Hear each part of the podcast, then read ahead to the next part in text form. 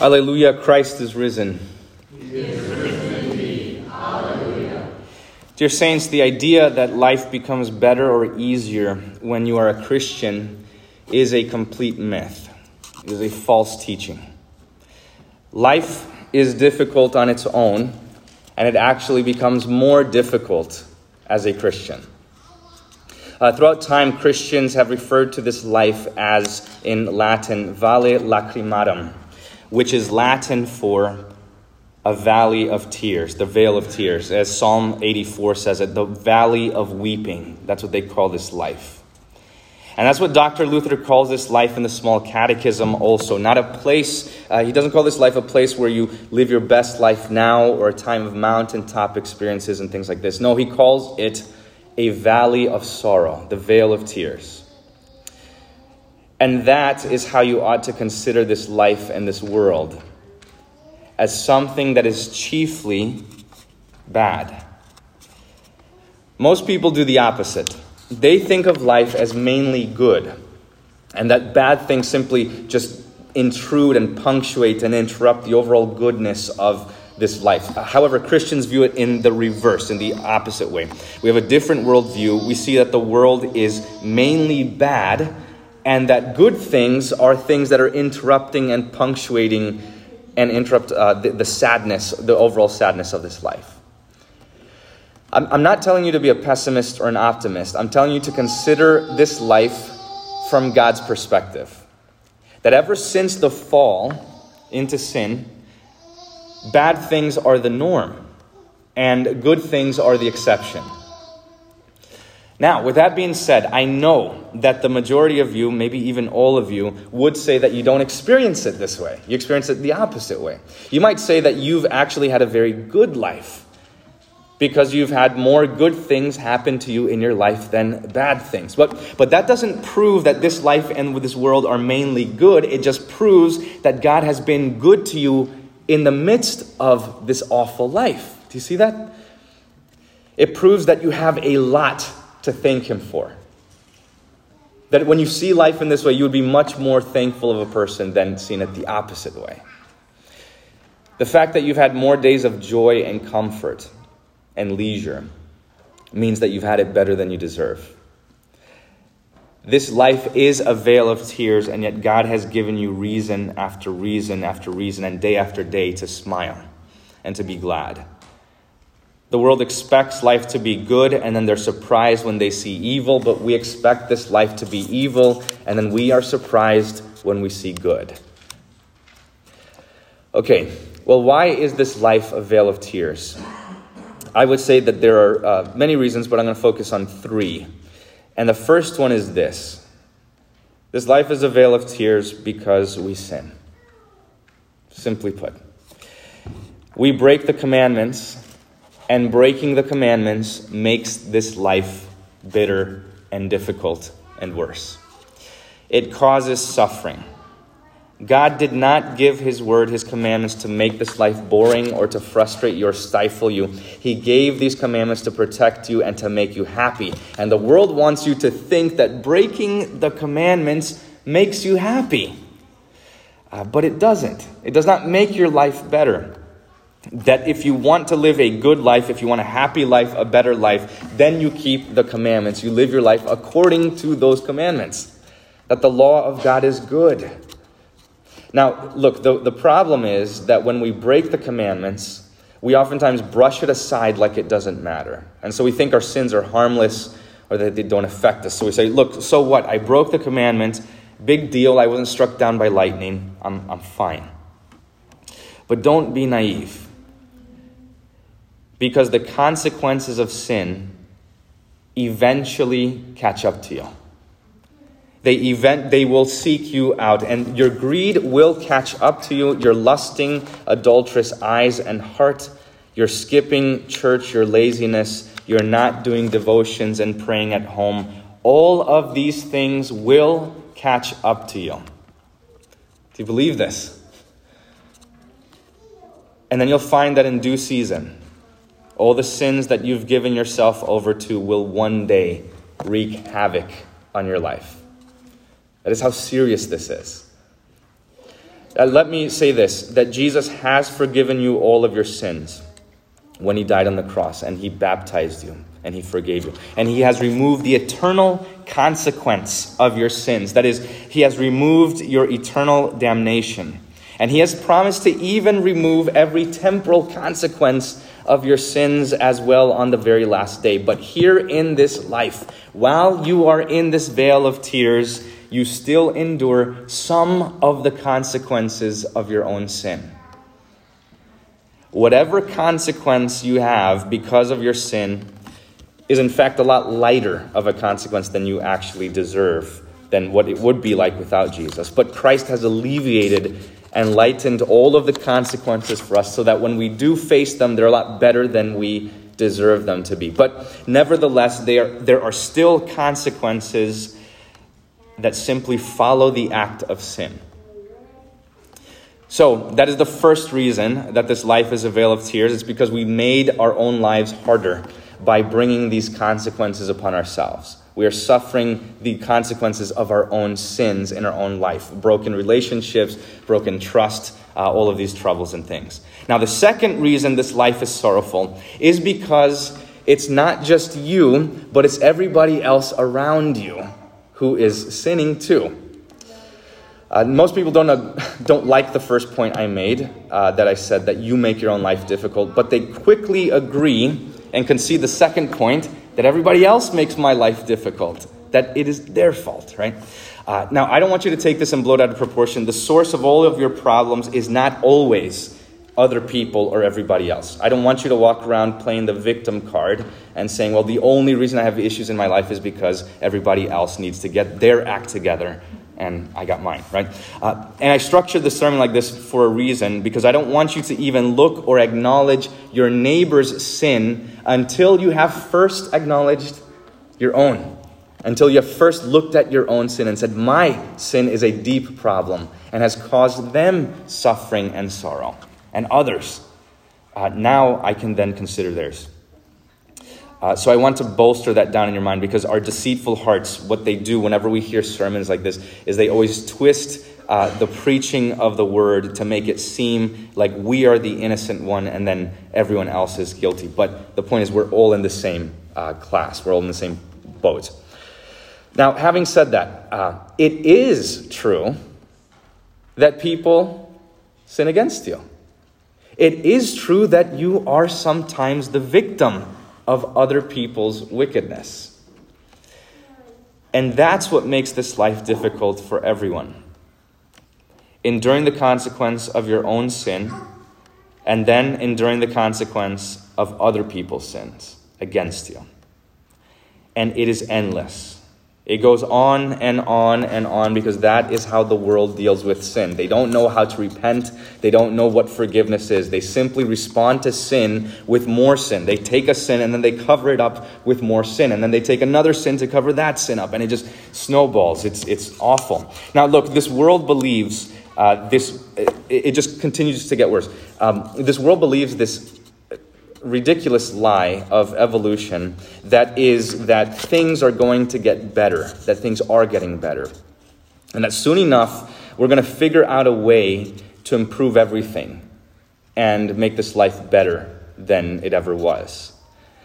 And so, if you just leave this all to the governing authorities, then they will figure out a way to usher in some sort of utopia where everything is going to be fair Everything is going to be just, that everything is going to be equal, and every, everyone is going to be in the same place. There's not going to be any wars because everyone's going to have the same things. But that is a lie.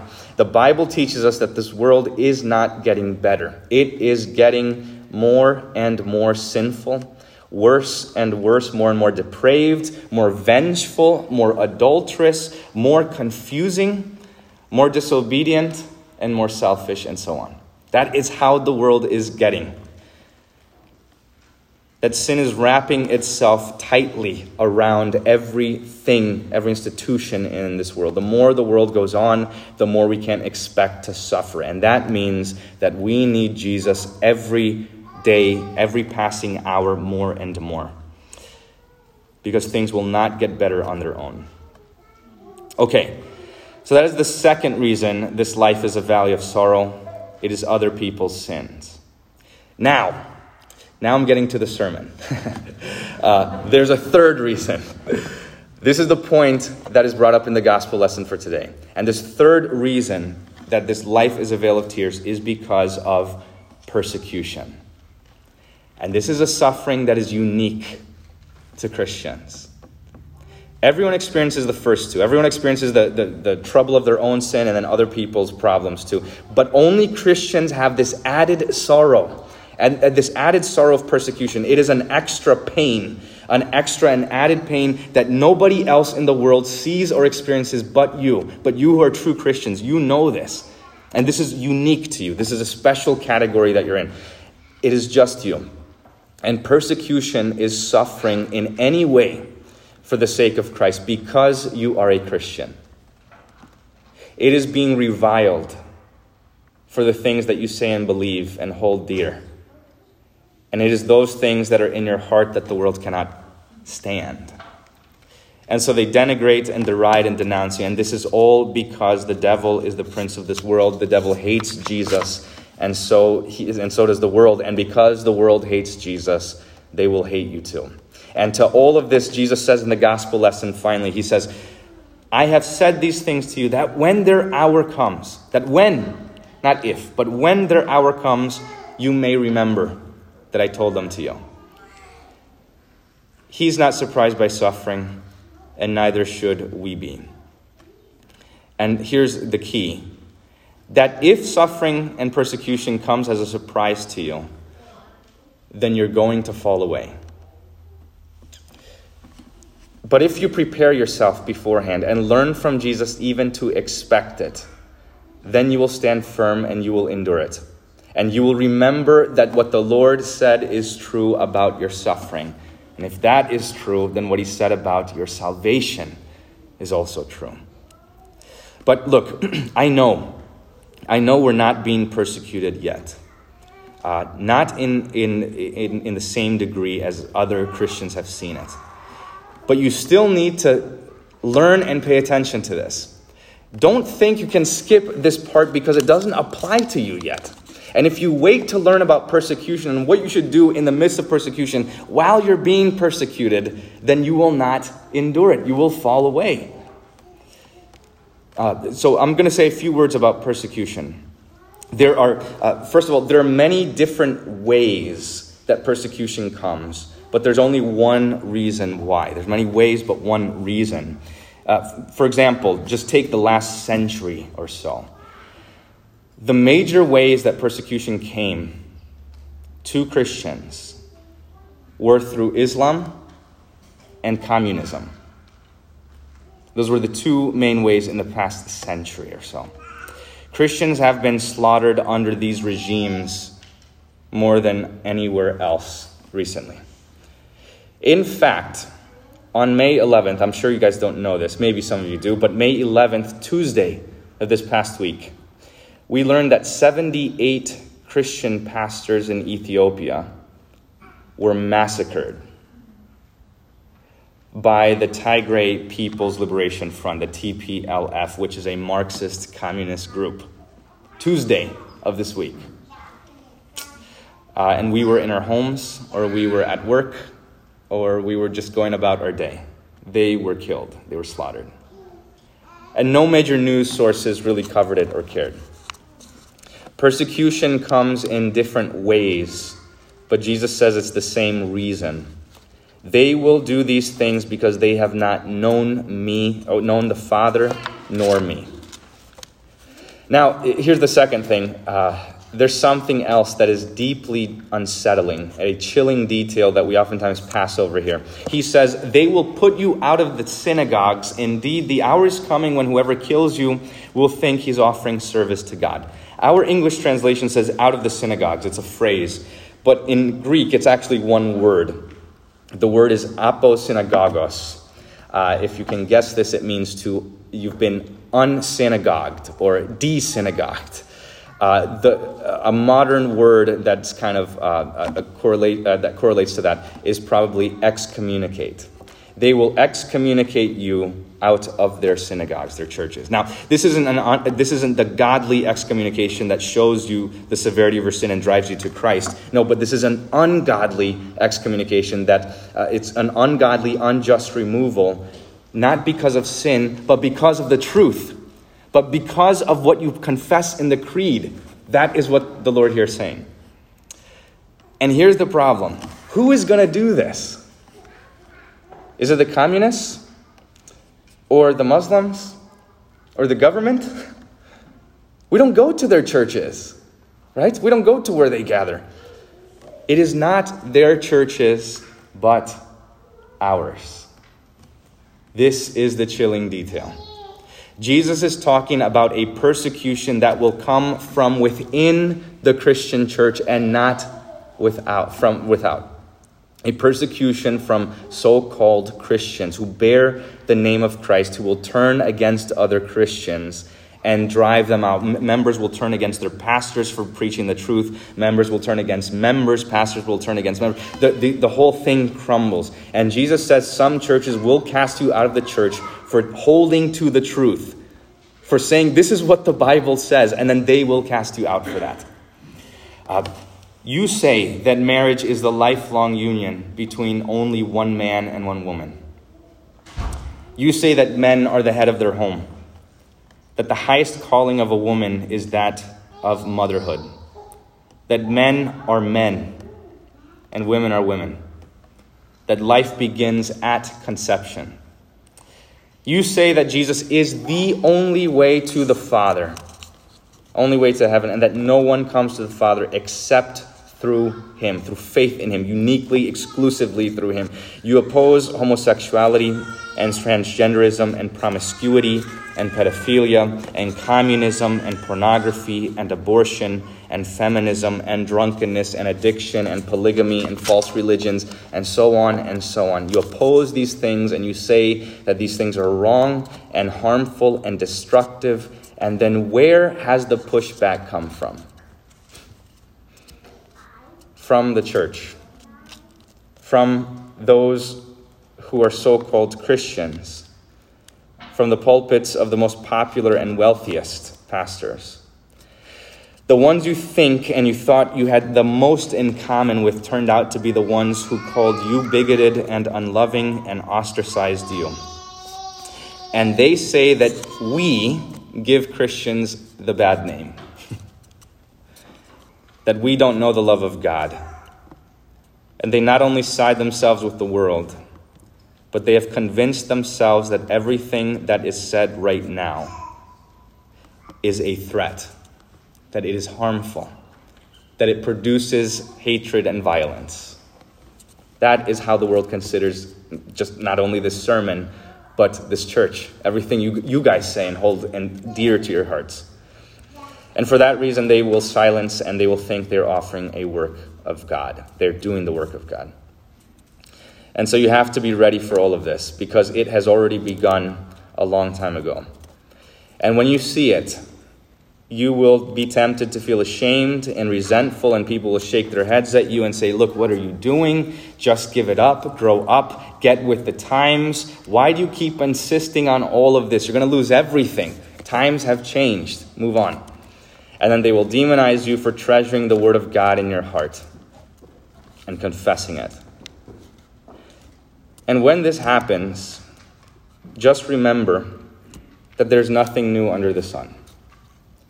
When the weight of this persecution falls on you, Jesus says, I know, they did it to me too. Whatever you are afraid of, he already faced. Everything you can expect to go through, he already has gone through. They demonized him, they mocked him, they cast him out, and they killed him, and yet he lives. And he has promised that even if they take your life, yet you will live too.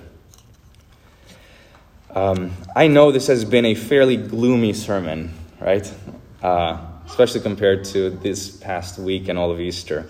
Uh, but there's a reason this lesson, this exact gospel lesson, comes today, right after the ascension. there's a reason it is ordered this way. and why this is the last Sunday of the Easter season. And the reason it comes right after Ascension is so that you are reminded and that you already know that it is the Lord who has ascended into heaven and is in control. And he always has been and he always will be, no matter what it looks like. And he has set the time and the limits on all of these things, even your own persecution, even the day of your death. He has set the time and the limit for those things. And since he is in control, it means you will never really lose anything. Uh, you will never really lose anything. Do you know that? You will never lose anything in this life. Because God fully intends to return to you everything in eternity that He takes away from you briefly in this life. Paul says, For me to live is Christ, and for me is what? For to die is gain. It is gain. And finally, dear saints, whatever troubles you endure, you have the greatest consolation that will always cheer your broken heart in the midst of persecution and suffering and sins and enduring all these things. And that is this that God loves you and that He has forgiven all of your sins. If the world won't forgive you, so what? The Father has forgiven you. If the world casts you out and ostracizes you, the Father will not. And He will save you from your own sins. He will save you from the sins of others and he will save you from persecution. He'll save you from it all, and he will wipe away every tear you have shed in this vale of sorrow. And this will never change, and you can rely upon it when dying. So when the world curses you, the Lord blesses you. The, the world casts you out, but the Lord keeps you. The world is vindictive to you, but the Lord is gracious. The world looks down on you, but the Lord lifts up his countenance upon you and gives you his peace. However much the world takes away, God will restore it a hundredfold in the life to come. He loves you more than the world can hate you. Uh, hear the words of the small catechism on the seventh petition. We say this we say, But deliver us from evil. What does this mean? It says, We pray in this petition in summary that our Father in heaven would rescue us from every evil of body and soul, possessions and reputation. And finally, when our last hour comes, give us a blessed end and graciously take us from this vale of tears to Himself in heaven. Amen. I want to close with the words of this hymn that we just sang.